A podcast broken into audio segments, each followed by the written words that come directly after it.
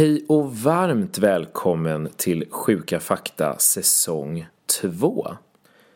En säsong fylld av spännande ämnen och gäster väntar runt hörnet och liksom förra säsongen kommer vi fortsätta komma ut med ett nytt ämne varje tisdag.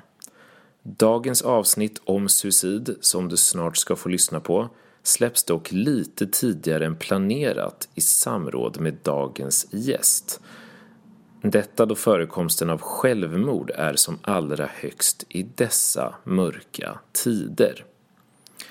Av samma anledning är avsnittet också lite längre eftersom vi velat få med alla väsentliga aspekter som du kan komma att ha nytta av oavsett om det rör dig personligen eller någon i din närhet.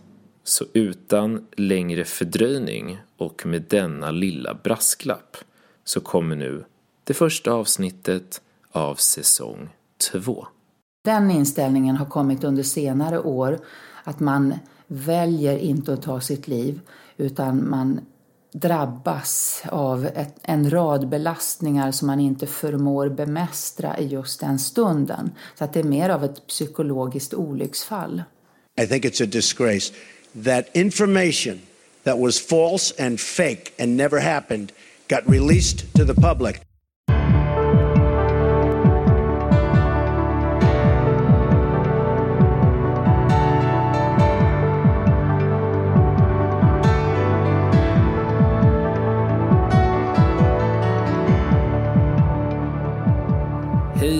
Extra stort välkommen till dig. Ja, precis du. För att du i det här ögonblicket valt att ägna din uppmärksamhet på den här intervjuserien tillika podden Sjuka fakta med mig, Simon Krösi och dagens gäst Ulla-Karin Nyberg på ämnet självmord som även går under den mer medicinska benämningen suicid. Ulla-Karin är specialist inom psykiatri och överläkare vid Sankt Görans sjukhus i Stockholm. Hon har bakgrund som onkolog, alltså cancerläkare, och har arbetat i över 30 år med sorg och förluster. Om inte det vore nog så har hon forskat på konsekvenserna av att mista ett barn eller ett syskon i suicid och skrivit boken Konsten att rädda liv om hur man bör prata med suicidnära personer. Hon är en del av Suicide Zeros expertråd och idag förärar hon oss sin närvaro. Varmt välkommen till Sjuka fakta, Ulla-Karin Nyberg. Tack så mycket Simon. Ja, jag måste erkänna att jag är lite ambivalent till vilket tonläge jag ska hålla. För det är ganska seriöst ämne vi ska prata om idag. Mm. Annars vill man gärna vara lite glad och lättsam. Mm. Innan vi börjar gå igenom dagens föreställningar och prata om suicid som fenomen och anknutna väsentligheter vill vi börja detta avsnitt med att rikta oss till dig som mår psykiskt dåligt och har tankar på döden eller tankar på att avsluta ditt liv. Om du har självmordstankar eller självmordsplaner ska du inte hålla det för dig själv. Du kan vända dig till Mind Självmordslinjen via chatt på mind.se eller på telefon 90 101. Ulla-Karin, du arbetar med människors innersta mörker. Kan du beskriva hur du kom in på den här banan från början? För du började ju din resa inom cancermedicin. Mm. Jag började på Radiumhemmet och det tog inte särskilt lång tid innan jag märkte att de samtal som jag hade med patienter skilde sig ofta från samtal som kollegor hade med patienter. Och det berodde på att jag var så intresserad av hur människor tänkte runt döden, vad man tänker om framtiden när man vet att sjukdom troligen kommer att förkorta mitt liv, vad som händer när man står i gränslandet mellan liv och död. Och så märkte jag att människor jättegärna ville prata om det här. Eh, och då bestämde jag mig för att jag ska nog försöka kombinera onkologi och psykiatri. Men jag hade ju inte närmat mig självmord än, utan det kom när jag förstod att den här orädda inställningen till döden som jag har arbetat upp, att den kom väl till pass i det här jobbet. Vad tycker du är svårast i ditt arbete? Det är nog svårast att möta så mycket smärta och alldeles särskilt när jag tänker att det här hade man kunnat undvika. Och särskilt när jag möter människor som, har, som jag kan identifiera mig med. Jag har tre vuxna söner. Så det är faktiskt allra svårast när det är unga män som har tagit sitt liv. Många närstående som hör av sig till mig. Och då, då kan jag bli starkt påverkad av deras berättelse. Men samtidigt är det alltid så att jag tycker att jag får mer än vad jag ger. Så att jag är ingen särskilt sorgsen person som går runt och tänker på döden hela dagen utan eh, jag är glad och jag tycker snarare att mitt arbete stärker min livsglädje. Ja, jag tänkte faktiskt ha det som en följdfråga på det du berättar för jag tänker att det finns ju en risk att eh, om man jobbar med mycket svåra saker att man tar med sig det hem. Men andra sidan myntet är ju kanske att man får en mycket större uppskattning för det liv man har. Man måste bestämma sig för, det, det är ju ett professionellt förhållningssätt. För det är klart att jag blir bärare av väldigt mycket sorg i och med att jag träffar så många människor som är drabbade av självmord. Och jag måste ha tekniker också för att lägga arbetet åt sidan och kanske framför allt att inte, som jag, när jag var ung, Eh, ha dåligt samvete för att jag har det så bra. Det är väldigt lätt hänt när man möter människor som är hårt drabbade att man tycker att ens eget är ganska bagatellartat i jämförelse eller att man känner skuld för att man bryr sig om sitt eget välmående. Eh, och det har jag slutat med. Jag tänker att om jag känner mig stark och glad då har människor större nytta av mig. Vad, eh, teknikerna du pratar om, är det autodidakt? Har du lärt dig det själv eller är det någonting som du har fått hjälp av andra inom professionen? Eller? Jag har nog lärt mig det själv för att jag insåg tidigt att det var en förutsättning för att orka. I och med att jag har jobbat med trauma och sorg och döende och död i hela mitt vuxna liv så förstod jag ju att det här måste jag ju ändå hitta ett sätt att lägga åt sidan ibland. Så att det har jag jobbat med. Och sen har jag ju fått influenser från människor, kloka människor som jag möter. Och faktiskt också min man som är psykiater. Han hjälper mig jättemycket. Vi, vi kan prata om det här och sen säger han nu får det vara nog. Eller också säger jag till honom nu får det vara nog. nu måste vi tänka på något annat och så gör vi det. Mm. Ja, det, är, det känns som en förutsättning för att man ska kunna fortsätta så länge som du också har jobbat med det här. Eh, och i din långa yrkesverksamma karriär har du tycker du mött mycket föreställningar om just suicid eh, och den typen av patientgrupp som mår psykiskt väldigt dåligt? Ja, det där är en väldigt viktig fråga för att det finns en föreställning om att de människorna skulle vara som en helt annan sort. Att man inte kan möta människor i den situationen som du och jag möts eller som man möter vem som helst. Och det är en annan sån här grundpelare i mig att vi har mycket mer gemensamt vi människor än vi har som skiljer oss åt. Så att jag tar alltid min utgångspunkt i det här att det finns saker du och jag har gemensamt som vi kan mötas i och enas om. Och sen finns det ju olikheter också. Men eh, det mänskliga behov till exempel är ganska likartade över hela världen. Det finns ju något som heter existentiell hälsa och tittar man på vad som bör ingå för ett existentiellt välmående så skiljer det inte särskilt mycket mellan kön, ålder, ursprungsland och så vidare. Du tillhör ju även, nämnde jag här i inledningen av dig, eh, expertrådet för något som heter Suicide Zero. Vad är det för något? Ja, det är en ideell organisation. Det finns ju många ideella organisationer i Sverige. Det är en jättestor tillgång vi har och kanske kommer det från folkrörelsen och studiecirklarna. Vi är vana att samlas runt viktiga frågor. Och Suicide Zero, de vill som namnet antyder ha ner självmordstalen helst till noll men de, de verkar genom att påverka beslutsfattare och andra och är oerhört eh, framgångsrika i det de gör. Inte minst i att väcka ett medvetande runt självmordsfrågor. Så jag jobbar mycket tillsammans med dem. Idag är ju tanken att vi ska ta oss an ett antal större föreställningar. Jag brukar lägga upp det så att man har några huvudföreställningar för avsnittet som vi även repeterar i slutet och ser om vi har fått svar på dem. Och så får vi se lite hur det går. De fem övergripande föreställningarna för dagens avsnitt är som följer. Det går aldrig att hindra en person som bestämt sig för att begå självmord. 2. De som talar om självmord gör det inte. 3. Samtal om självmord kan väcka björnen som sover. 4. Anhöriga vill inte prata om det självmord som drabbat dem. Och 5. Alla som försöker ta sitt liv är psykiskt sjuka. Känner du igen alla de här? Alla fem. Allihopa? Ja. Det är ju de, de, de tillhör ju eh, vanliga föreställningar som jag har förstått det när jag har hört mig för och även letat upp information i olika medier. Så att det är bra tror jag att vi idag kan få svar på hur det ligger till egentligen. Jag håller med om. Av de här fem föreställningarna så handlar ju fyra stycken på ett eller annat sätt om hur man kommunicerar kring suicid. Varför tror du att det råder spridda föreställningar kring just kommunikationen? Ja, det är ju intressant. Det har jag faktiskt inte tänkt på, men det har du ju rätt i. Det är väl kanske för att ska man förstå någonting om självmord eller förstå någonting om en självmordsnära människa, då finns det bara ett sätt. Vi har inte röntgenblick. Vi kan inte titta in i varann. Vi har orden, vi har samtalet och därmed oss själva att tillgå. Och eftersom självmord ändå är en så laddad företeelse. Ingen kan ju vara neutral inför självmord. Om jag ser till mig själv, jag har varit med om oerhört många dödsfall i cancer till exempel.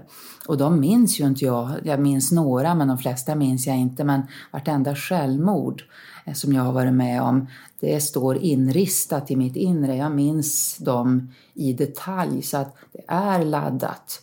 Och har vi då språket eller samtalet till vårt förfogande så kanske det inte är så konstigt att det också blir laddat. Och man tänker att det hänger på mig. Att eh, säger jag fel, då blir det fel och då blir det värre och det känns ju väldigt ansvarsfullt. Det är helt fel och det kommer vi att prata om men många människor är rädda för att om jag säger fel sak då kanske det blir mitt fel om en person tar sitt liv. Ord är betydelsefulla, men i det här sammanhanget när man möter en människa som står och väger mellan att fortsätta leva eller att ta sitt liv, då kan orden verkligen vara livräddande, men inte de exakta orden utan mer den mänskliga kontakten. Om jag är genuin i min önskan att hjälpa till, då märks det.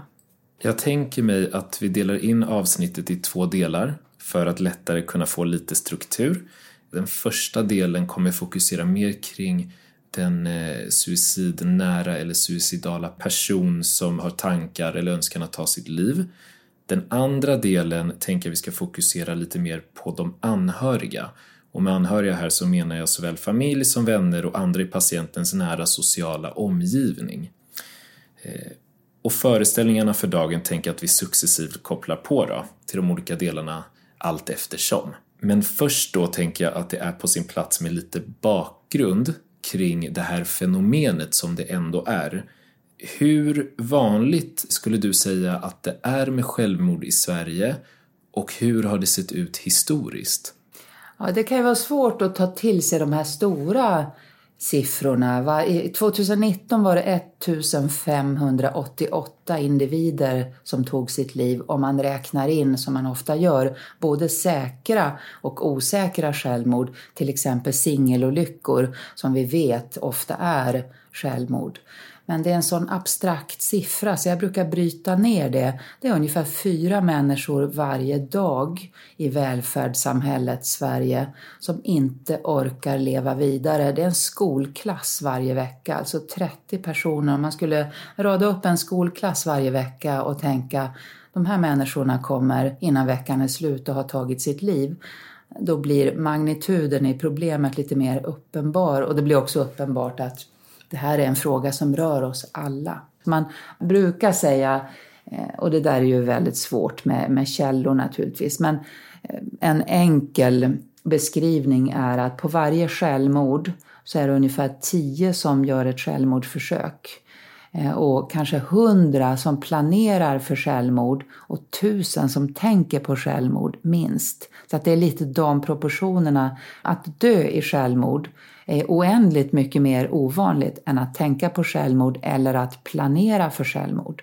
Vet du hur det har sett ut historiskt med antal och eh, trender eller ja, vad man ska säga? När vi fick de här nya antidepressiva läkemedlen, siffrorna var betydligt högre tidigare och eh, nästan halverades de fram till 70-talet och 80-talet. Eh, och många tror att det framförallt hade att göra med att vi fick bättre behandlingsmetoder för depression så att det var lättare att upptäcka depressioner och behandla och läkemedlen var inte lika toxiska. Eh, fortfarande är det så att självmorden minskar förutom hos de allra yngsta, 15 till 24 år, där vi ser en diskret ökning. Och faktiskt unga kvinnor, 15 till 44 år, där det också ökar något. Men minskningen har avstannat. Så att det blir uppenbart också att det räcker inte att behandla underliggande psykiatriska åkommor utan man måste göra någonting mer. Man måste jobba specifikt med självmordstendensen för de flesta människor som blir deprimerade till exempel, de tar inte sitt liv, tack och lov. Utan det är sårbara människor och vi måste bli bättre på att identifiera dem. Det finns en föreställning att svenskar i större utsträckning begår självmord och man knyter an detta delvis till att vi halva året har det ganska mörkt här uppe. Medan då kritiker till de här påståendena menar att svenskar i större utsträckning kallar fenomenet för suicid och är väldigt intresserade av statistik och för statistik över saker medan kanske samma företeelse i andra länder hamnar i någon annan kategori möjligtvis. Vet du lite hur Sverige står i förhållande till andra länder statistiskt? Och hur det är med förekomsten av suicid sommarhalvåret kontra vinterhalvåret. Du har helt rätt när det gäller statistik. Det är inte bara att vi är intresserade, vi är också väldigt duktiga på Eh, statistik i Sverige. Vårt dödsorsaksregister har ju funnits sedan 1952 så vi har väldigt god kontroll över vad människor dör av. Och sen har vi inte samma starka tabun längre runt självmord så att vi är benägna att rapportera självmord när det är det det handlar om och vi gör utredningar för att ta reda på vad dödsfall som är okända egentligen handlar om. Det finns andra länder där man inte gör på det sättet. Så att det är svårt eh, att jämföra länder emellan. Eh, men det finns skillnader. Katolska länder till exempel kan ligga betydligt lägre. Medan länder där man dricker mer alkohol ligger högre. Finland ligger till exempel högre än Sverige. Men Sverige är någonstans mittemellan. Och den geografiska tanken? Det kan spela in, men man måste samtidigt tänka att självmord är en så komplex händelse att ta sitt liv, det är verkligen att göra våld på självbevarelsedriften, den här inneboende, biologiskt betingade reflexen hos människor att akta sig för fara. Vi är ju konstruerade för överlevnad. Vi är inte konstruerade för evig lycka, kan man lägga till. Så att i ett samhälle som vårt, där många tänker sig att målet är att vara så lycklig som möjligt, så krockar det lite grann mot vår eh, mot vårt samhälle och vår eh, biologi. Eh, men det, det, är många saker som spelar in för att man ska kunna utföra något så eh, oändligt dramatiskt som att faktiskt utsläcka sitt eget liv. Så att det här med mörker och ljus, visst, det kan spela roll. Om du är deprimerad så kan det vara svårare att uthärda det när det är kallt och mörkt. Det kan också vara lättare att uthärda därför att sommaren är så kravfylld. Så att det där är inte de stora förklaringarna utan det är i marginalen. Jag förstår. Man har ju siktat på att få bort smittor, man har bland annat vaccinerat bort smittkoppor.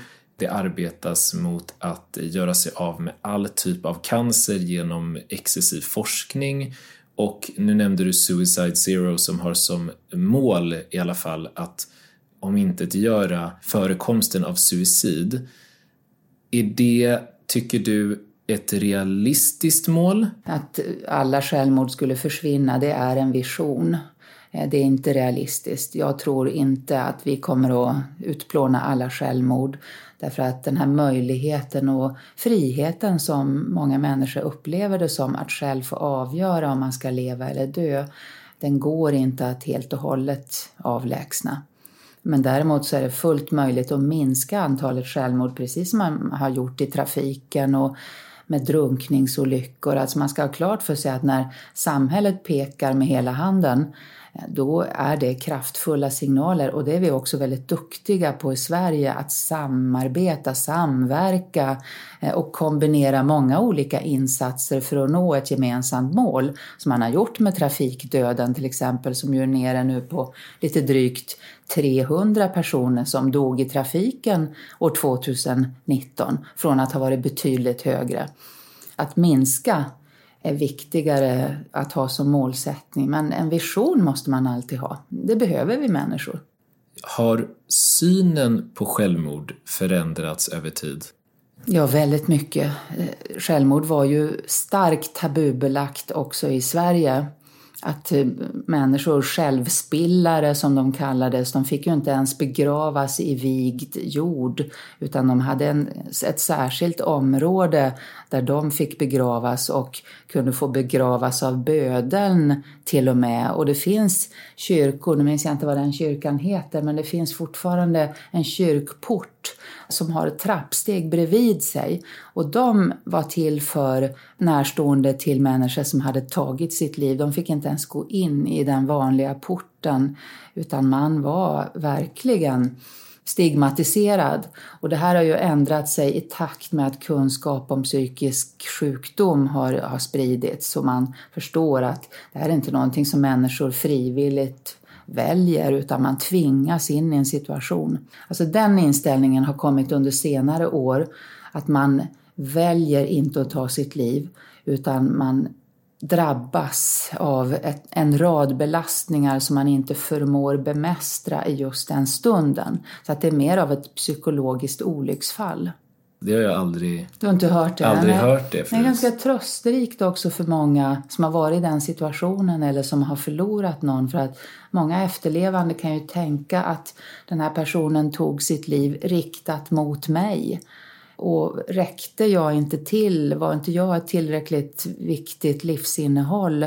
Men när de får höra den här förklaringen att man drabbas av eh, belastningar och sen tappar man kontrollen och sen är man som instängd i en svart bubbla och kan faktiskt inte tänka på någon annan just då.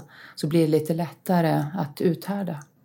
Jag läste någonstans att det längre tillbaka i tiden ska ha varit dödsstraff på att ha försökt ta sitt liv. Är det någonting du känner till om det stämmer eller inte? Det vet jag faktiskt inte. Så ja, det, det kan det säkert ha varit.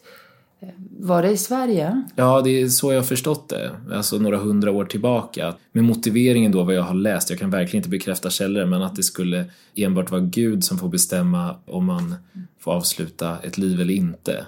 Och ja. att det bestraffades med döden om man försökte ta över den. Ja, det är inte osannolikt. Inom islam tänker man ju fortfarande att eh, livet är en gåva av Gud som jag, jag som människa lånar och sen ska jag förvalta det livet tills Gud bestämmer att det ska lämnas tillbaka. Så att eh, om man tittar i olika religioner så ser det ju väldigt olika ut hur man ser på det här. Men samtidigt i alla stora religioner så tänker man nu att det finns en koppling mellan psykisk sjukdom och självmord som gör att man inte kan hålla den enskilda individen helt ansvarig. Och det är ju ändå en utveckling som känns positiv. Ja, det är det. Det är avstigmatiserat. Mm. Det är verkligen positivt. Det är en förutsättning för att vi ska kunna ha ett sånt här samtal till exempel. Mm. Det är ingen som kommer att anklaga dig för att du har tagit upp det här ämnet. utan folk kommer att tycka att det är viktigt. Om vi med denna grund att stå på, lite bakgrund, glider över till den delen som ska handla om patienten. Då undrar jag först och främst, vem är den här patienten? Går det att göra någon som helst generalisering? Det är alltid individer som tar sitt liv. Man kan generalisera på gruppnivå. Man kan aldrig generalisera när det gäller individer utan människor som man kanske tror eh, skulle vara i riskzonen kan visa sig inte alls vara det. En typ patient skulle vara en eh, man som är äldre som har varit med om svåra förluster, kanske mist sin partner, eh, kanske sviktar kognitivt, kanske har fått flera olika sjukdomstillstånd, eh, kanske ensam, eh, ovan vid att uttrycka sitt emotionella lidande i ord, ovan vid att be om hjälp, som blir deprimerad som en konsekvens av sina förluster, som börjar tänka på självmord utan att berätta det för någon, som kanske söker på vårdcentralen och säger att han har ont i ryggen och att han inte kan sova och så får han lite smärtstillande och sömntabletter och sen eh, tar han sitt liv. Det skulle kunna vara en typ patient. En annan typ patient kan vara en yngre man som grubblar över sin sexuella identitet, som till exempel kommer fram till att man är homosexuell och inte kan acceptera det själv, som lever i en miljö där det inte är accepterat, som är impulsiv till sin läggning, kanske lite åt ADHD-hållet, som har lite dålig problemlösning, som är lite riskbenägen, Eh, som kanske är van vid att antingen eh, testa gränser eller använda droger och alkohol när det känns jobbigt. Eh, och som inte pratar om det här med någon och som skäms väldigt mycket över sin situation. Eller en kvinna i medelåldern som blir djupt deprimerad. Det, det är också, depression är vanligare hos kvinnor och depression är den vanligaste utlösande orsaken kan man säga till självmord. Jag förstår. Jag försöker komma på vad det finns för gemensam nämnare till alla de här. I vilken utsträckning skulle du säga, på gruppnivå då får vi ändå prata om, att eh, mobbing och andra liknande jobbiga uppväxtmiljöer och socioekonomisk status spelar in. Är det någonting man har sett eller? Allt vi vet om riskfaktorer, det kommer ju från våra register. Det kommer från sånt som man kan kartlägga och registrera och jämföra grupper emellan. Så att vi har väldigt goda kunskaper i Sverige just om riskfaktorer. Vi har ju otroligt bra registerforskning i Sverige. Eh, så att det, det går. Alltså traumatiska upplevelser, till exempel sexuellt våld eller att både ha varit utsatt för våld och att själv ha utövat våld. Att växa upp i fattiga eller mycket svåra miljöer, att ha många upprepade förluster i sitt liv. Alltså allt det här kan öka min sårbarhet. Men igen, de flesta människor som är med om svårigheter i livet de har en förmåga att hantera det. De flesta tar inte sitt liv och jag tycker personligen att det är ganska hoppingivande att vi är rustade på det sättet, vi människor, att vi löser det vi ställs inför. Så att det är väldigt svårt att generalisera men det finns vissa saker som är vanligare. Funktionsvariationen autismspektrum, där är suicidrisken kraftigt förhöjd. Och det kanske har att göra med dels vårt samhälle där man har så höga krav på sig att vara socialt flexibel, vilket en autistisk människa sällan är. Att vara duktig på olika problemlösningar. Människor med autism är ofta ganska rigida, lite svartvita i sitt tänkande. Det är lite allt eller inget. Och det är det jag menar med insatser på samhällsnivå, att vi måste hitta till ett sätt att relatera till varandra där alla får en plats där man kompletterar varann snarare än att man ska passa in i någonting som inte alls passar för den jag är. Vi är så inriktade på att det ska vara på ett sätt i vår kultur. Vi har ganska svårt för olikheter. Mm. Och det skapar ju bevisligen en del problem. Ja, det gör det när det blir för utbrett. Samtidigt, vi lär ju av varann, vi låter oss inspireras av varann.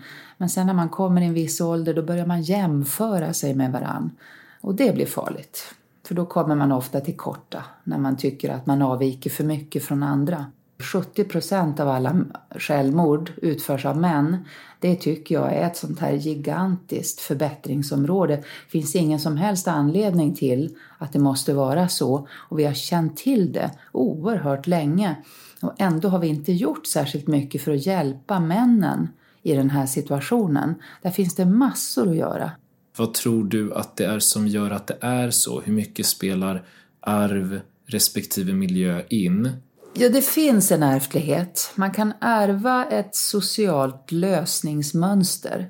Jag minns en ung man som tog sitt liv och jag gick igenom hans journal och jag tror att det fanns, han var inte född i Sverige, eh, jag tror det var 13 självmord i hans släkt. Och, och det var någonting med att när man hamnar i en viss situation så var det ärofyllt nästan att ta sitt liv. De föreställningarna börjar tack och lov försvinna. Eh, att man dör med ansiktet i behåll om man tar sitt liv. Det är naturligtvis farligt. Man kan ärva också rent biologiskt. Man kan ju ärva tendenser till psykisk sjukdom. Man kan ärva en personlighet som är riskabel när det gäller självmord. Till exempel att vara väldigt impulsiv, att handla först och tänka sen.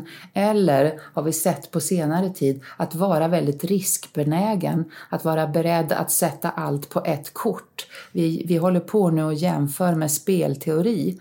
Eh, och det verkar finnas kopplingar om man är beredd att satsa pengar eller annat så kan man också vara benägen för att sätta livet på spel. Så det finns både biologiskt och socialt ärftliga faktorer. Och det här med psykiskt sjuk och frisk, man kan ju filosofiskt undra vad är det?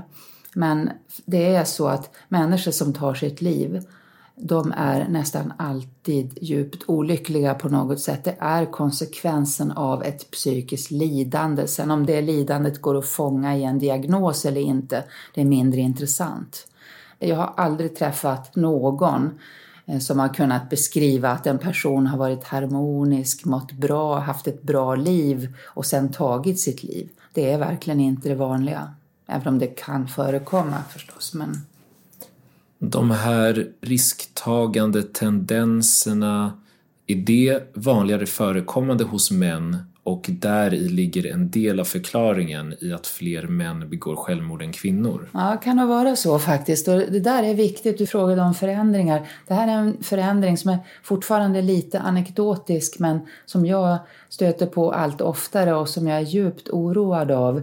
Att man utmanar varann och män har väl gjort det traditionellt, utmanat varann på ett annat sätt. Det kallas för challenges, alltså utmaningar. Söker man på utmaningar på nätet så hittar man hur många exempel som helst. Det är lite som chicken race och det kan vara allt från eh, droppa citron i ögonen, tugga på chilifrukter, hälla ner fil i någons mun när personen ligger på rygg med öppet gap till fullkomligt livsfarliga handlingar. Eh, att klättra upp på höga höjder, att balansera på broräcken, att ligga på spåret med musik i öronen och hoppa undan i sista stund. Så att det finns ett sådant samband. Är man riskbenägen så kan det ta lite tid innan man utvecklar det här konsekvenstänkandet att om jag gör så här då kan det här hända. Och om jag dör, om det är konsekvensen, då är jag borta för alltid. Det förstår inte en ung människa, att döden är för alltid. Det är kanske omöjligt att tänka sig en värld utan mig i den. Det är det i min ålder också svårt att relatera till för man har ju inget riktigt att jämföra med så det är nog ganska abstrakt. Så brukar jag jobba med mina patienter. Jag brukar försöka hitta en enighet runt det här att döden vet vi ingenting om, varken du eller jag. Vi kan tro en massa saker. Det är därför det heter att man tror. Det heter aldrig att jag vet utan det heter att jag tror när det gäller Gud och vad som händer efter döden. Men livet vet vi ju en massa saker om. Är det inte lika bra då att vi jobbar med det vi vet? Nämligen livet. Eh, och hittills har alla gått med på det, att man, ja, det är bättre helt enkelt. Och så mm. döden får vara, den får finnas där och sen får man väl se. Mm. Det är kloka ord, för döden kommer ju oavsett till slut. Ja. Så det kanske går att Det enda vi kan vara samarbeta. säkra på, att döden kommer. Och har man väl accepterat det, vilket kan ta ett antal år, eh, så blir man lite lugnare tycker jag, för att man vet att det här förenar oss. Alla ska dö det här dåliga måendet eh, som förföljer många, som föranleder de här tankarna och eh, till slut för vissa även handlingen. Har man kunnat härleda det till att mer urspringa ur privatliv eller yrkesliv Och anledningen till att jag frågar är att jag fick en lyssnarfråga som undrade om det fanns någon sådan skillnad. Ja, jag glömde säga det förut. Det finns en sån här studie som kopplar ihop eh, att man inte klarar högstadiet, det är just för pojkar, inte för flickor. Om man inte klarar högstadiet med godkända betyg så har man en kraftig överrisk för självmord. Och då beror inte självmordet i sig på att man inte hade bra betyg så att åtgärden skulle kunna vara att man får hjälp i skolan. Det är en alldeles för enkel förklaring utan då blir dåliga betyg en indikator på att väldigt mycket annat i livet inte fungerar. Så att det är ofta så med självmord att man hittar indikatorer på att en massa andra saker inte fungerar. De allra flesta som är med om svåra saker i privatlivet, de hanterar det. Och skillnaden är att man kan ha en biologisk sårbarhet för att utveckla depression. Så att om man drabbas av svårigheter i privatlivet och sen blir deprimerad, särskilt om man får en, en väldigt svår depression, då ökar risken för självmord. Å andra sidan, att självmorden ökar något bland yngre kvinnor kan ju också ha att göra med att framförallt kvinnor är så hårt drabbade och blir så sjuka av stress. Eh, och stress har ju ofta med yrkesförhållanden att göra. Men jag skulle säga generellt att det privata spelar större roll. Men det är komplexa samband, vi är inte alls klara med att kartlägga det. Nej. När man läser om suicid så nämns det både självmordsbenägna personer och självmordsnära personer. Vad är skillnaden? Vi har inte hittat något riktigt bra sätt att benämna. Vi säger ju suicidal, så försöker vi hitta ett svenskt ord som alla förstår och vi har inte riktigt lyckats med det. Självmordsbenägen, då har man en förhöjd risk eh, att lösa sina problem, för man kan se självmord som en problemlösningsmodell. Man slipper allt sitt lidande. Om man är benägen för det, då har man ofta tänkt på det länge och vant sig kognitivt vid att tänka så döden som en utväg. Sen är det inte alls säkert att det händer. Men är man självmordsnära, eh, då har det hänt, inträffat en massa saker som gör att den här lösningsmodellen har kommit närmare, att jag allt mer börjar se på det som en lösning för mig eller kanske rent av den enda lösningen. Så att vara benägen för självmord behöver inte vara farligt. Det är inte farligt att tänka på självmord eller tänka på döden som en utväg. Det har de flesta människor gjort. Blir det värre än så här, då tänker jag inte vara med längre. Man dör trots allt inte av det man tänker utan man dör ju av det man gör, av sina handlingar. Är man för alltid självmordsbenägen om man tidigare har försökt ta sitt liv? Ja, man har en ökad risk för att avlida i självmord om man har gjort ett självmordsförsök. Och det kanske har att göra med att en självmordshandling är skrämmande för de allra flesta, även för den som utför den.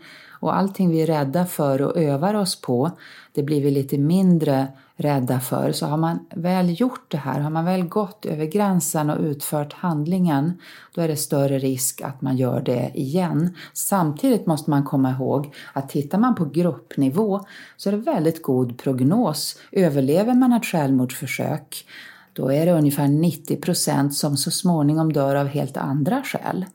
Eh, så att eh, man kan ta sig ur det här.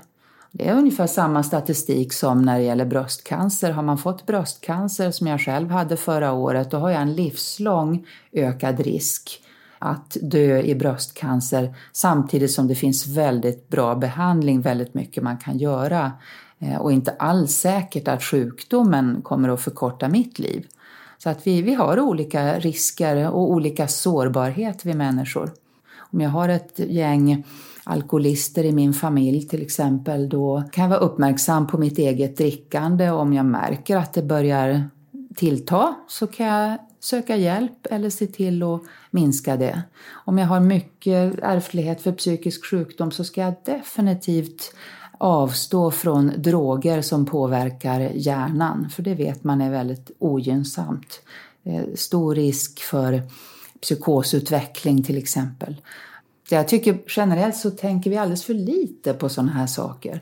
Vår egen sårbarhet och hur vi kan förstärka vår motståndskraft. Skulle du för förståelsens skull för den som lyssnar kunna sammanfatta lite vägen från det initiala försämrade psykiska måendet till ett faktiskt suicidförsök? Ja, det kan vara så att eh, jag är med om någonting jobbigt. Till exempel att jag blir mobbad. Jag eh, försöker hantera det. Jag ber om hjälp men blir besviken. Den här stressen fortsätter. Jag börjar anklaga mig själv. Eh, jag börjar tänka att det är mitt fel. Eh, att ingen förstår mig, att ingen vill hjälpa mig. Jag blir mer och mer deprimerad i mitt tänkande. Alltså att jag, jag börjar tänka att det är ingen idé. Så här kommer det alltid att kännas.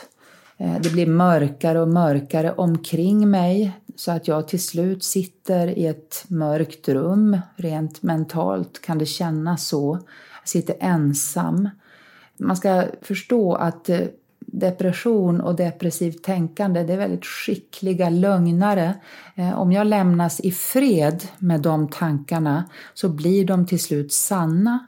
Så att människor som tar sitt liv, de tänker ofta att jag gör världen en tjänst genom att försvinna eller jag har ingenting att bidra med. Alla kommer att få det bättre utan mig. Så det visar verkligen hur viktigt det är att sätta ord på det här och att prata med någon. Men blir man lämnad i fred och fortsätter man att älta på det här sättet och fortsätter belastningen runt omkring mig, då kan jag börja tänka att ja, men jag skulle ju faktiskt kunna avsluta det här.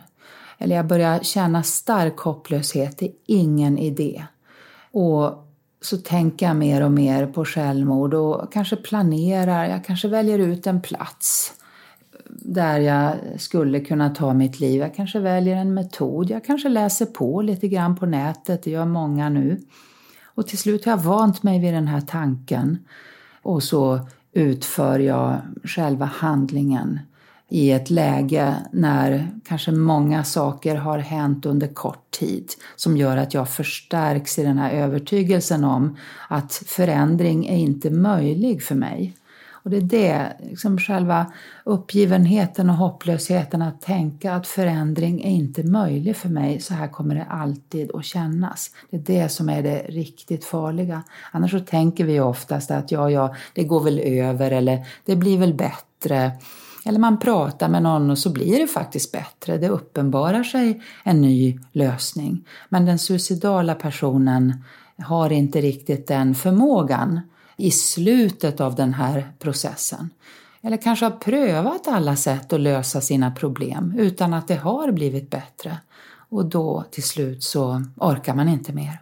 Vill en sån här person i regel att man uppmärksammar det här? Eller vill personen dölja det här för att inte belasta andra till varje pris? Det är min övertygelse att man är ambivalent. Det finns ju en bok som heter Jag vill inte dö, jag vill bara inte leva. Och väldigt många utför sina suicidala handlingar på en plats där man kan bli avbruten eller avbryter sig själva. Alltså man står och väger eh, och de flesta har en väg som går mot livet, en väg som går mot döden och så är det lite tillfälligheter som avgör vad som väger tyngst. Så man vill ha hjälp och det vet vi också genom forskning och erfarenhet att om man har turen att se att en människa står i begrepp att ta sitt liv, till exempel hoppa från en bro eller hoppa framför tåget, så kan man nästan alltid avbryta genom mänsklig kontakt. Men det kräver ju att man är på plats. Är, man, är personen ensam så går det ofta så fort och människor nu är så pålästa, de vet hur de ska göra så att ingen hinner fram i tid. Men ja, innerst inne så vill man ha hjälp. Det är ju därför självmordslinjen på Mind, deras samtal ökar ju kraftigt. Människor vill verkligen ha hjälp. Man väljer hellre livet än att man avslutar sitt liv. Om man känner att man har den möjligheten. Och du säger att många ändå väljer en plats så att man har två vägar att gå, livet eller döden. Hur är det då med avskedsbrev bland de som faktiskt tar sitt liv? Det skulle också behövas mer studier av det, att titta på alla självmord. Men det verkar som att det är mer ovanligt än vanligt. Eh, många närstående skulle gärna vilja ha haft ett avskedsbrev. Eh, och många får inte det och det för mig eh, så visar det också att själva handlingen, när man går från tanke till handling och gör någonting i syfte att avsluta sitt liv, det är en impulshandling. Det kan komma blixtsnabbt hos en person som har tänkt länge på, på självmord. Så att den sista impulsen, den vet vi ganska lite om. Men det, det är också förklaringen kanske till att man inte har förberett på det sätt som man skulle ha gjort om det hade varit en rationell handling. Och det kan vara trösterikt för anhöriga också att få höra det. Men hen var en person som skulle ha skrivit till oss, jag vet det. Eh, och så gjorde hen så här. Jo men det är ju för att hen var inte sig själv i det läget. Just det. Och så kan man finna tröst i det kanske. Att det var sjukdomen som tog personens liv. Det var inte personen själv. Nej. Så att säga det var depressionen som tog livet av den här personen. Precis som cancer kan ta livet av en person. Det är bättre att, formulera det på, på det sättet. Man kan inte säga att alla som tar sitt liv har en psykiatrisk diagnos men de flesta har faktiskt någon typ av psykiatriskt tillstånd som försvårar livet. Vi kommer tillbaka ganska snabbt till kommunikationen här igen. För nu tänker att vi ska titta lite på hur omgivningen på olika sätt verkar ha tolkat den kommunikation som kommer från den som går i dessa mörka tankar. Vi har på ena sidan den föreställningen som säger att den som talar om självmord inte kommer att fullfölja och här brukar en annan formulering ofta lyda att det snarare är ett rop på hjälp när man börjar uttrycka sig för att få andras uppmärksamhet. Och på andra sidan spektrat så hittar vi att den som bestämt sig för att begå självmord aldrig går att hindra. Eh, det här är ju lite två ytterligheter som inte lämnar jättemycket utrymme för alternativ egentligen, eller för någon typ av gråskala eller eh, vad säger forskningen och dina erfarenheter om de här två extremerna om man så vill? Att man inte skulle kunna förhindra ett självmord, det är helt fel. Man kan ha bestämt sig, man kan vara fullständigt övertygad om att självmord är enda utvägen för mig och ändå så, så kan man få hjälp så att man hittar andra alternativ. Det är jag med om hela tiden, tack och lov. Och i de mest hopplösa situationer så uppenbarar det sig möjligheter för personen att leva vidare. Så att det lönar sig alltid att jobba för att hjälpa en människa att välja livet. Vi får aldrig ge upp, vi som står bredvid, vare sig vi är professionella eller medmänniskor, innan personen själv gör det. Däremot kan man ha en viss acceptans för att man kan få tänka så. Man kan verkligen få tänka på självmord. Jag tänker aldrig när jag möter en högsuicidal människa att nu är det min, min uppgift här att få dig att tänka annorlunda utan du får tänka på självmord och prata med mig om det. Men vi kan jobba för att du ska välja livet. Så att den myten är fullständigt felaktig. Sen det här med kommunikation. Där är det trots allt så att pratar man om att ta sitt liv så är det en viktig risksignal som alltid ska tas på största allvar. Det är inte normalt att prata om självmord. Det är ingenting som vi gör sådär lite hur som helst utan det finns för det mesta en allvarlig känsla bakom. Så att det gäller att försöka förstå vad handlar det här om egentligen? Eh, så att den som pratar ska bli tagen på allvar men många som pratar och använder språket kanske lite slarvigt. Nu för tiden är det, har jag hört av poliser och andra, eh, att ungdomar Eh, uttrycker sig att jag, då tar jag väl livet av mig då och egentligen menar någonting helt annat. Jag är besviken, jag är ledsen. Att vi måste vara rädda om orden. Eh, det betyder verkligen inte hos alla att de står i begrepp att låta tankarna övergå i handling, men de ska bli tagna på allvar. Och sen finns det det här farliga när en person har bestämt sig och saknar förmåga eller vilja att uttrycka sig i ord. För då har vi ingen möjlighet att förstå eller, eller komma vidare. Vi kan liksom aldrig gissa oss till att en person är självmordsbenägen utan det krävs någon form av kommunikation.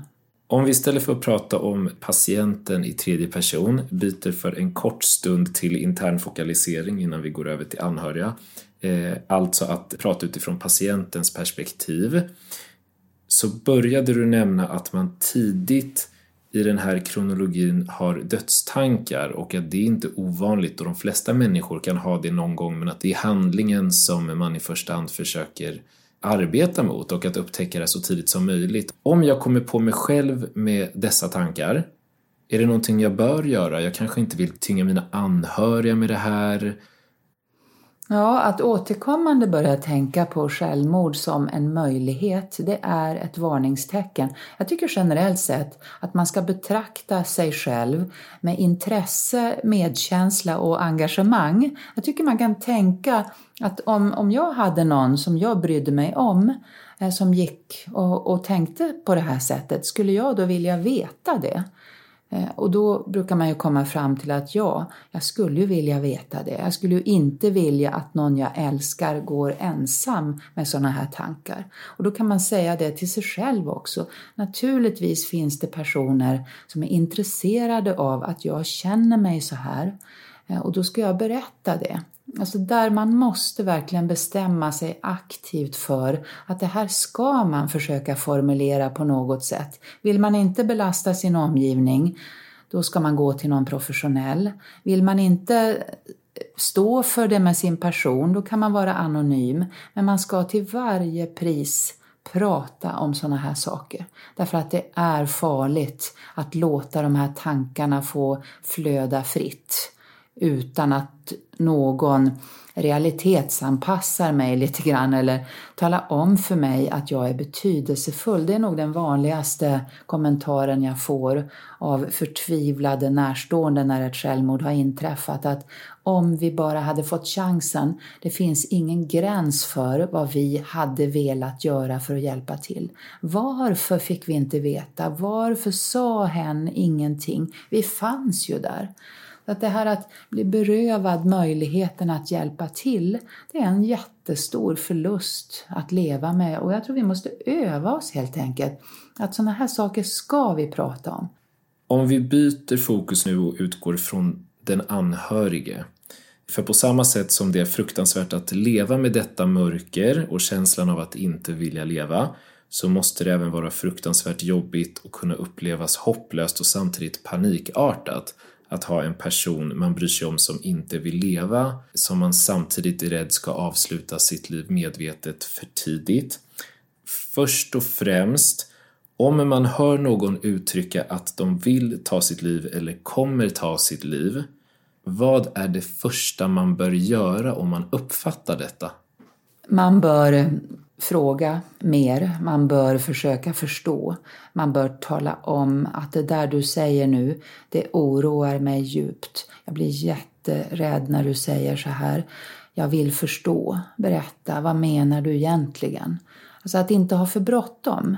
Många får ju lite panik när man uppfattar att någon planerar för att ta sitt liv. Och så tänker man att Eh, jag kan inte göra någonting, jag har inte den kompetensen. Det finns säkert en starkare arm någon annanstans och så har man jättebråttom med att lämna över. Jag tycker det här att tänka att när vi är för ett samtal då är den personen inte ensam. Och om jag då visar att jag är berörd, att jag vill förstå, att jag vill hjälpa till om jag kan, så är det värt väldigt mycket. Så att tala om att man bryr sig, att man är engagerad, att man vill förstå. Stanna kvar och lyssna klart. Ha inte för bråttom. Sen kan man ju behöva agera naturligtvis om man får klart för sig att här är det fara och färde. Och då ska man alltid koppla in någon professionell.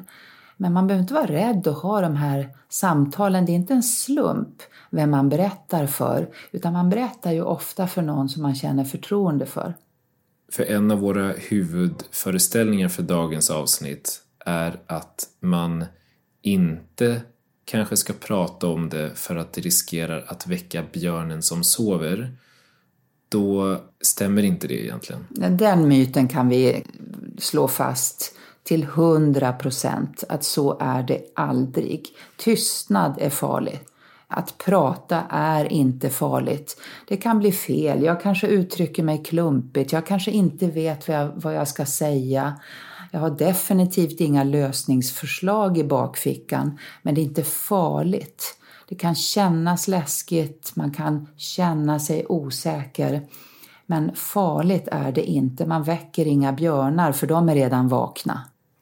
För det finns ju även knepiga situationer när individer hotar med suicid i samband med bråk och då inom vården kallar vi det ibland antingen att man villkorar eller att det är instrumentellt då.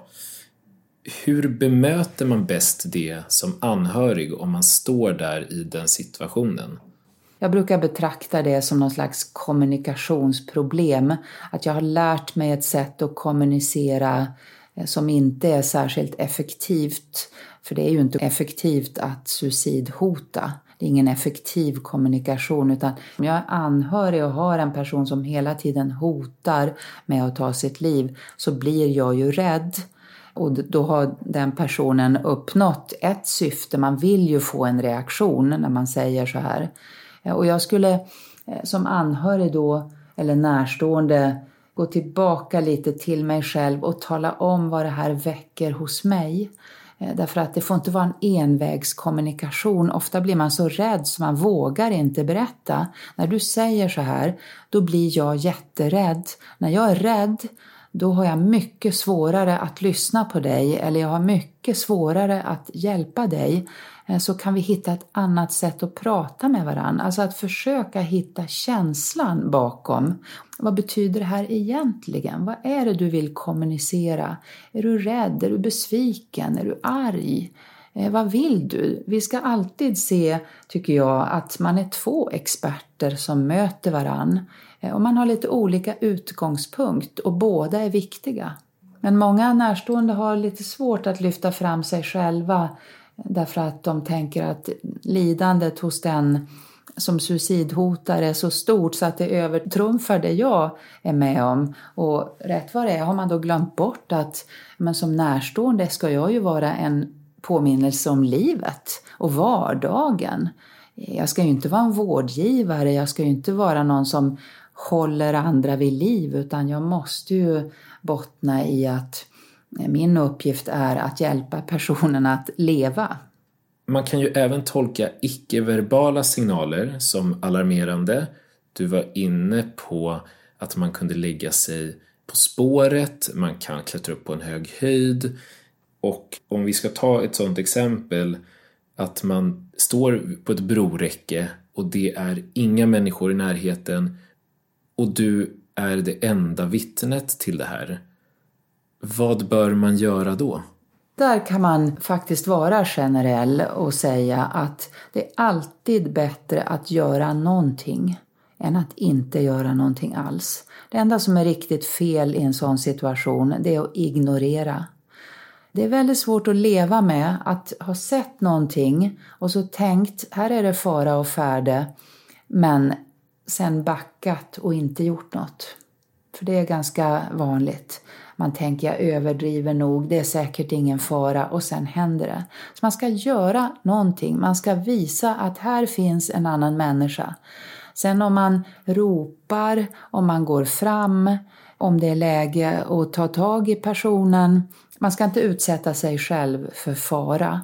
Men man ska göra sig påmind, man ska ringa, man ska larma. Eh, om man själv står och pratar med den här personen då ska man försöka få någon annan att ringa 112. Därför att då är det livsfara. Så gör vad som helst, men gör någonting. Säg snälla, gör inte det här, det är så onödigt. Kan vi inte prata en stund? Hallå, här står jag, jag ser vad, vad som är på väg att hända. Man behöver inte alls krångla till det utan bara visa att här står en medmänniska som ser dig och som är beredd att stanna en liten stund för att ta reda på hur det är för dig just nu.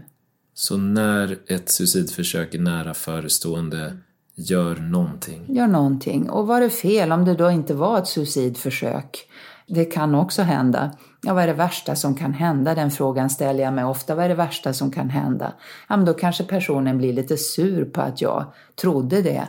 Men det gör väl ingenting. Då kan man säga, ja, jag ber om ursäkt, jag blev så rädd. Det är ingen som kommer att anklaga dig för det. Nej, precis. Och ibland kan man ju misstolka också. Och det kommer in lite på min nästa fråga, för det är inte alltid fullt så tydligt om en annan person i ens närhet kanske går i de här tankarna. Vilka tecken bör man vara uppmärksam på som kan antyda att så är fallet? Ja, man bör vara uppmärksam på det vi har varit inne på, kommunikation. Kommunikation som man inte förstår och som är sådär lite diffust oroande eller mycket oroande. Då ska man inte tänka att jag tolkar säkert det här fel, utan då ska man tänka jag behöver förstå och så ska man fråga. Det här du säger eller gör, det oroar mig och jag behöver förstå. Har jag anledning att vara orolig? Så det är en sak. Och sen ska man alltid reagera på en oroande förändring. Om en person jag känner börjar bete sig på ett sätt som jag blir bekymrad över. Eh, om en person till exempel börjar dra sig undan, börjar tacka nej till sådana såna saker som hen vanligen tycker om att göra, slutar bry sig om hur hen ser ut, Eh, börja börjar vara hemma från jobbet eller skolan, börjar lukta alkohol på morgnarna, börjar se ledsen ut, gråter utan att man förstår varför, blir aggressiv utan att man förstår varför, helt enkelt blir förändrad. Då ska det vara ett tecken, kanske inte på att den personen behöver vara självmordsbenägen, för det har man ju ingen aning om, men att den personen behöver lite uppmärksamhet. Vad är det som händer?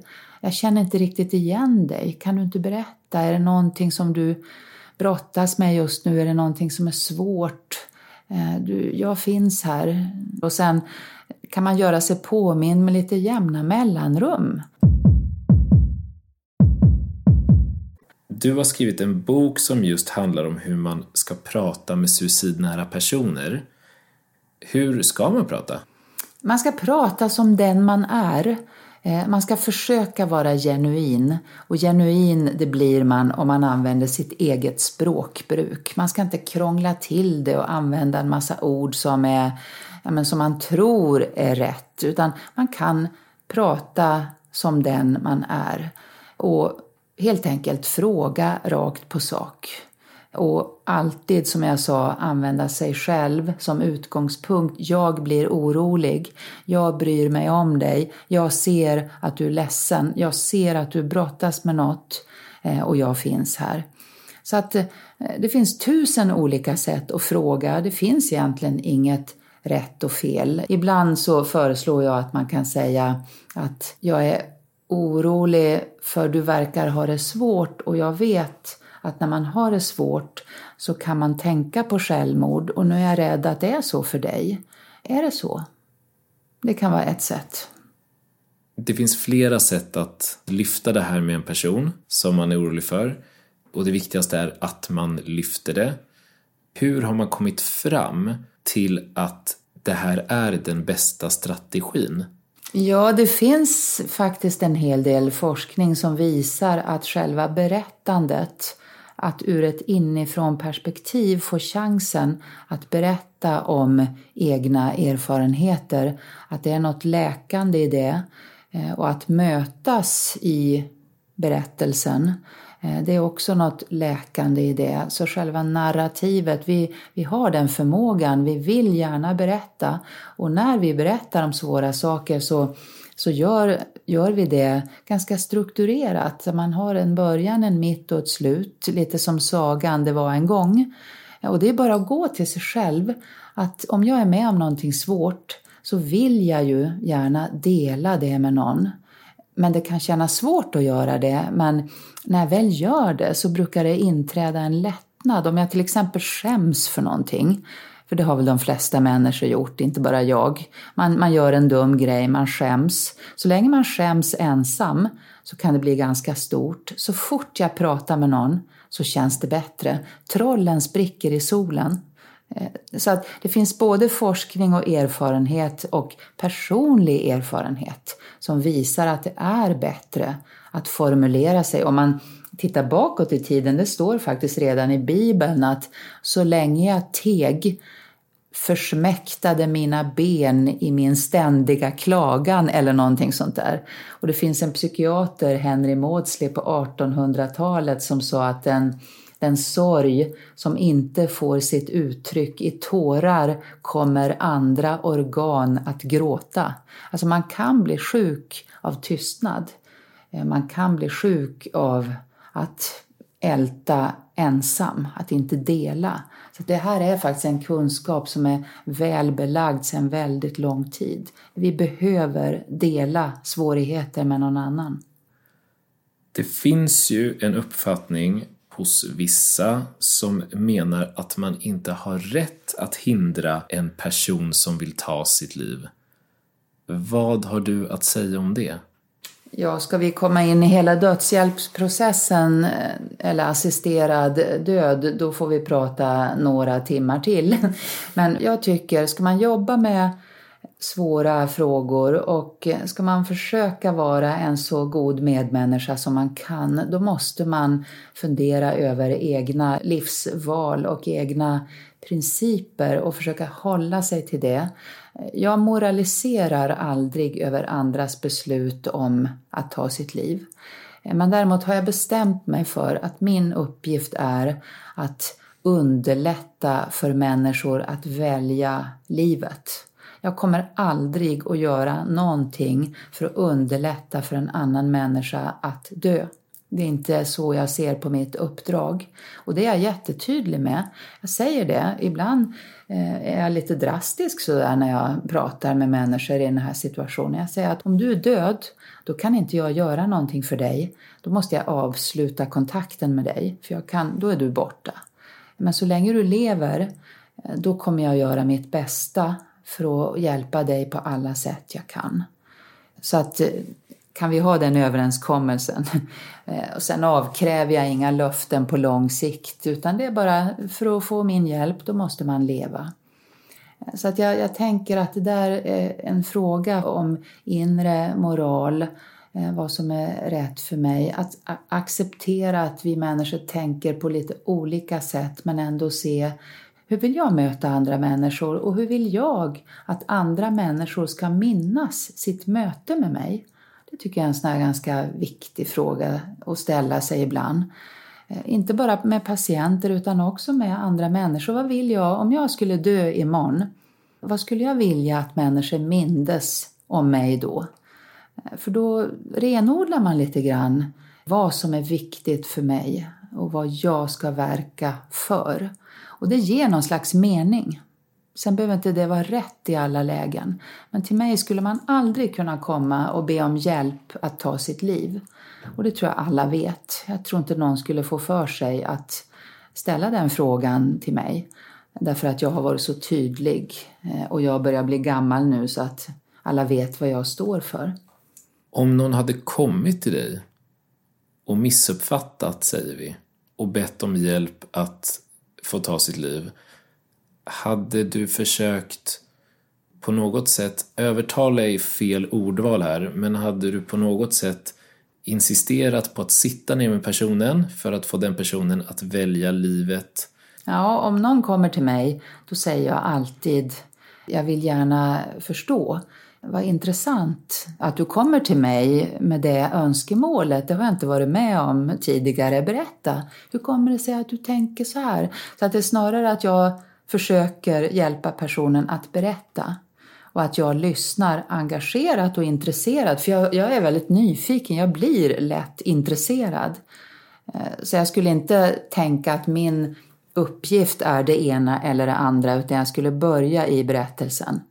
Berätta varför du kom till just mig och sen får vi se. Ofta landar ju jag i att det är inte särskilt många åtgärder jag kan föreslå, om ens någon.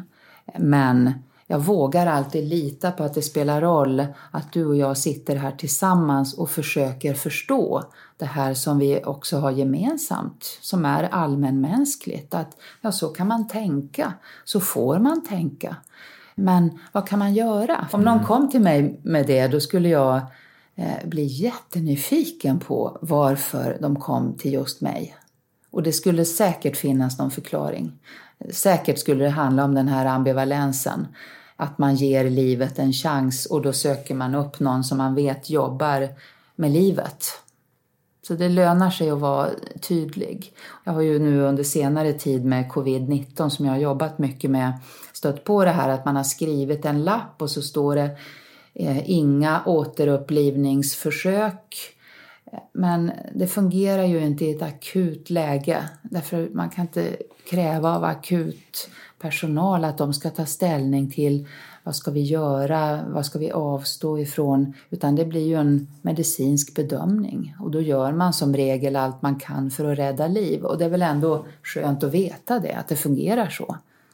Man kan ju ändra sig även om man har bestämt sig för att man vill dö. Inte bara när det handlar om självmord utan också när det handlar om andra sjukdomstillstånd. Jag har, för att återkomma lite till kommunikation som också genomsyrar hela vårt samtal idag och dagens avsnitt, en liten insticksfråga bara om retoriken kring suicid. För om man försöker ta sitt liv och inte fullbordat sitt försök oavsett anledning så kallar man ju det försöket för misslyckat. Tror du att det finns en risk för problematisk uppfattning kring icke fullbordade suicidförsök genom att beteckna det för just misslyckat? Ja, jag tycker inte alls om det begreppet.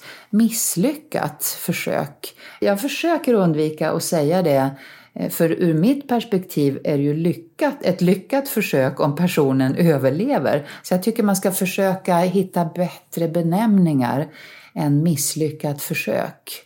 Så att det är problematiskt att kalla det för misslyckat. För det känns nästan som att man har laddat det ordet i negativ bemärkelse att någon har överlevt. Det, det, var den tanken jag brottades med som jag ville höra hur du tänkte. Jag tycker man ska brottas lite med sina egna formuleringar också och försöka komma fram till ett sätt att formulera sig kring svåra frågor som man själv känner sig bekväm med så att man kan öva sig på att formulera sig kring det som är svårt. Med detta avsnitt så vill vi verkligen få upp ögonen för varningstecken som kan antyda när någon mår så pass dåligt att livet inte längre känns värt att leva.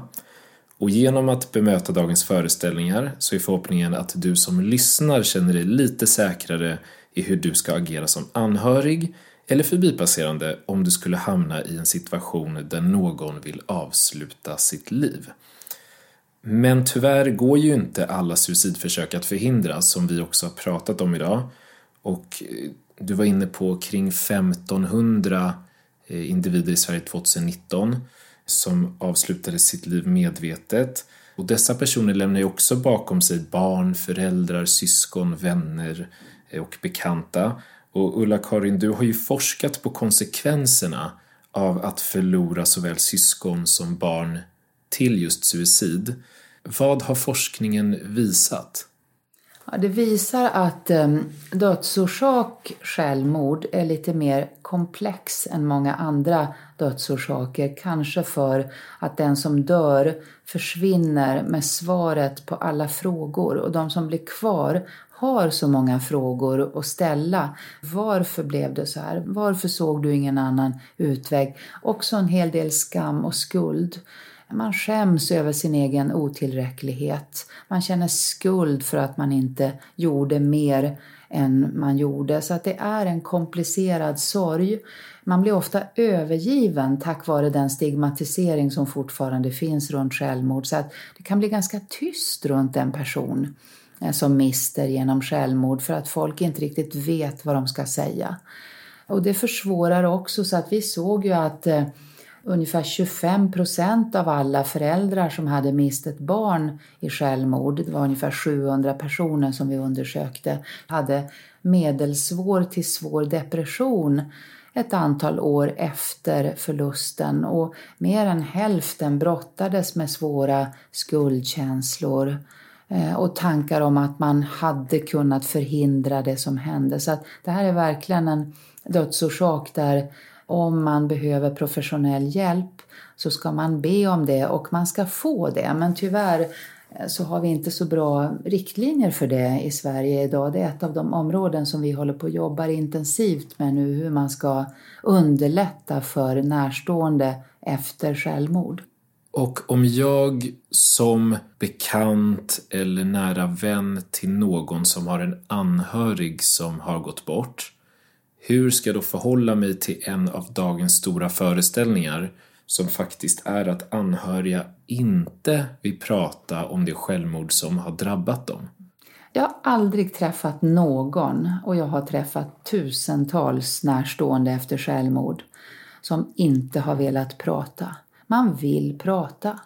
Eh, man vill berätta, men man vill göra det på sitt eget sätt. Så att förhållningssättet bör vara att fråga. Hur vill du prata om det här? Hur vill du att vi beter oss? Vill du att vi frågar? Vill du att vi skriver? Alltså att man ser till den här personen som expert på sig och sitt. Och igen, gör sig tillgänglig.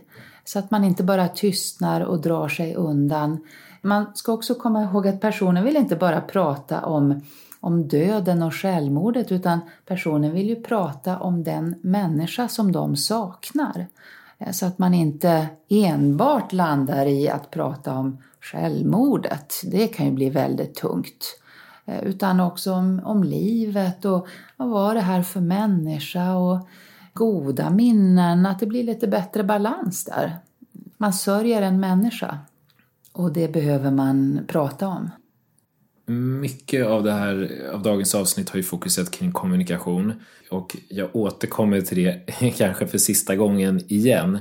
Men av det du berättar nu också, om man ska någon typ av take home message så är det ju kanske att undvika tystnaden oavsett om det gäller gentemot anhöriga eller gentemot den som mår dåligt. Ja, man kan gå till sig själv där också. Om man är drabbad av någonting som är riktigt svårt, då vill man att någon intresserar sig för det. Eh, och om man tänker sig då att man har mist någon man älskar i självmord, som är något av det svåraste man kan vara med om. Hur skulle det bli för mig om alla tystnade? Då kommer man ju fram till att ja, men det skulle ju inte bli så bra. Och då får jag bestämma mig för att vara en sån som inte tystnar utan jag tänker göra tvärtom. Jag tänker göra mig påmind. Jag tänker gå hem till personen. Jag tänker föreslå att vi går en promenad. Jag tänker föreslå att jag kan få komma med mat. Man kan ha stor hjälp av praktiska saker så att man inte tänker att det lilla jag kan erbjuda spelar ändå ingen roll vid sidan av den här stora tragedin som har hänt utan tvärtom, vid sidan av stora tragedier så spelar små omsorger extra stor roll. För att prata lite kort om framtiden bara innan vi rundar av och får svar på våra stora frågor.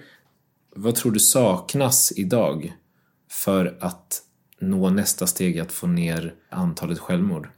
Ska man få ner självmordstalen rejält, då måste man jobba förebyggande på bred nivå. Vi behöver tidigt, redan med barn, börja prata om liv och död och egna resurser och det lidande som hör livet till och rusta människor att hantera lidande så att man inte tvingas in i den här mallen att allt lidande ska avlägsnas och målet är att vara lycklig och att det alltid ska kännas bra.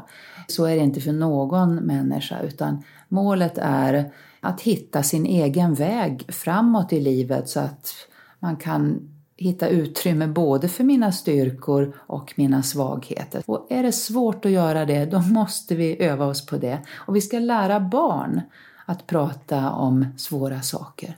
Eh, barn är i grunden orädda.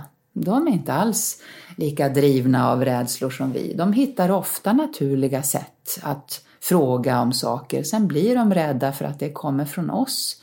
Jag tycker man ska lära barn att prata om döden och prata om allvarliga saker. Förhålla sig till det som en realitet. Utan att för den skull naturligtvis beröva människor hoppet om livets möjligheter. Men tycker det är problematiskt när man säger till barn att mormor har gått bort. Hon finns kvar i molnen. Och då blir det lilla barnet ganska förvirrat. Vad då gått bort? Kan man dö om man går bort? Och vad då finns hon kvar fast hon syns inte? Alltså då, det blir komplicerat att tänka på. Och på vissa ställen finns det fortfarande livskunskap. Jag tycker det här existentiella samtal, de behöver finnas med som en röd tråd genom hela utbildningen i, i skolan och på många andra ställen. Så att det är en sak. Sen behöver vi jobba mycket mer samordnat i samhället för att skydda miljön. Eh, bygga broräcken och, och sådana saker så att det blir svårt att ta sitt liv, för det vet vi också hjälper. Sen behöver vi betrakta varje självmordsförsök som ett potentiellt livshotande tillstånd och det ska vara självklart att man får hjälp om man har gjort ett självmordsförsök. Så ser det faktiskt inte ut idag utan många får gå hem bara för att de säger att de inte behöver någon uppföljning. Det är ungefär som att man skulle släppa hem någon som har haft en hjärtinfarkt och säger att hen inte behöver någon uppföljning. Så gör vi inte. Att vi måste hitta andra arbetssätt och sen måste vi jobba mycket mer specifikt med just självmordsbenägenhet. Vi får ju ofta klart för oss att en person funderar över självmord när det har gått ganska långt. Eh, och vi måste komma in mycket tidigare för att hjälpa människor eh, att hitta andra lösningar. Vad kan du göra istället för att skada dig själv nästa gång det känns så här svårt? Eh, det är det som måste vara målet, att hitta alternativa handlingar. Sen måste vi ha ett klimat där det blir mycket mer accepterat att prata om sådana här saker, att berätta för andra när man, när man känner sig eh, Eh, låg och ledsen och misslyckad och ensam. Att vi måste avstigmatisera det också därför att alla har någon gång känt så.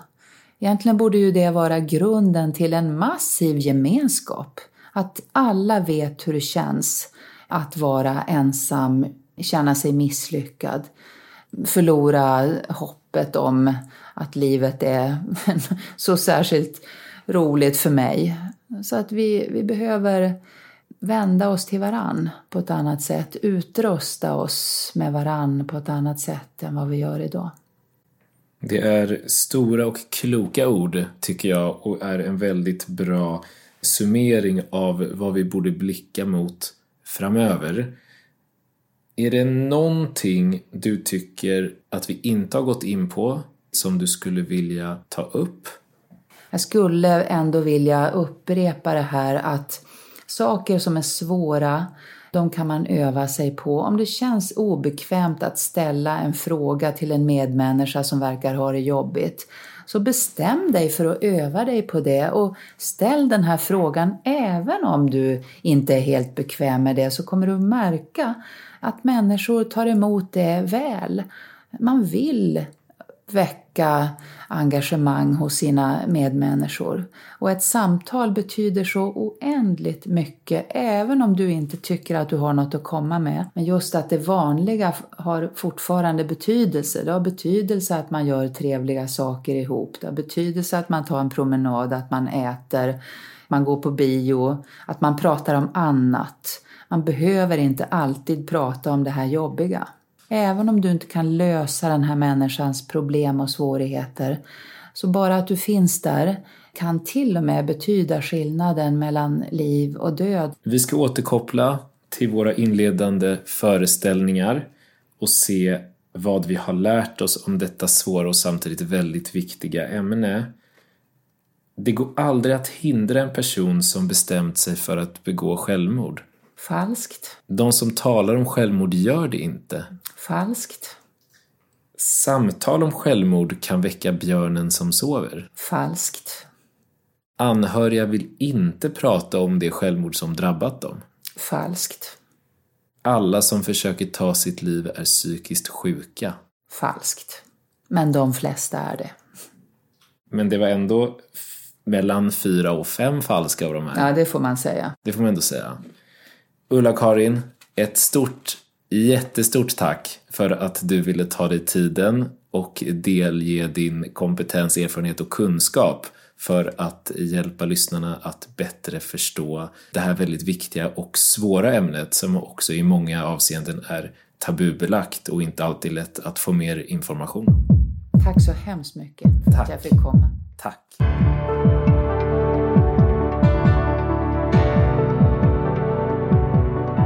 Här var alltså första avsnittet i säsong 2 av podden Sjuka fakta som berörde myter om suicid med Ulla-Karin Nyberg. Vi hoppas att ni tyckte om avsnittet och att vi med detta förhoppningsvis kan sprida lite mer kunskap om detta viktiga och högaktuella ämne. Om ni eller någon ni känner behöver hjälp, kontakta då Självmordslinjen på nummer 90 101 via chatt på www.mind.se eller ring anhöriglinjen på 0223 95 00. Utöver att hjälpa oss sprida avsnitten och följa oss på sociala medier kan man numera även stötta podden via Patreon. Podden drivs helt ideellt och för att fortsätta vara oberoende skulle vi därför verkligen uppskatta om ni vill stötta oss med valfri summa som oavkortat går till poddens produktionskostnader. Surfa in på www.patreon.com sjuka fakta för mer info. Inget bidrag är för stort eller för smått. För att få nys om när nästa avsnitt släpps och ta del av extra material, quiz och tävlingar kan du följa oss på vårt Instagramkonto Sjuka Fakta Podcast. Har du idéer, frågor eller kommentarer får du mer än gärna skicka dessa till oss via Instagram eller till vår mejladress kontakt sjukafakta.se. Slutligen vill jag rikta en shout-out till Pontus Lindström som hjälpt till denna säsong med de ljudmässiga finjusteringarna. Tills nästa gång, må gott, ta hand om och lyssna på dina nära och kära och tro inte på allt du hör.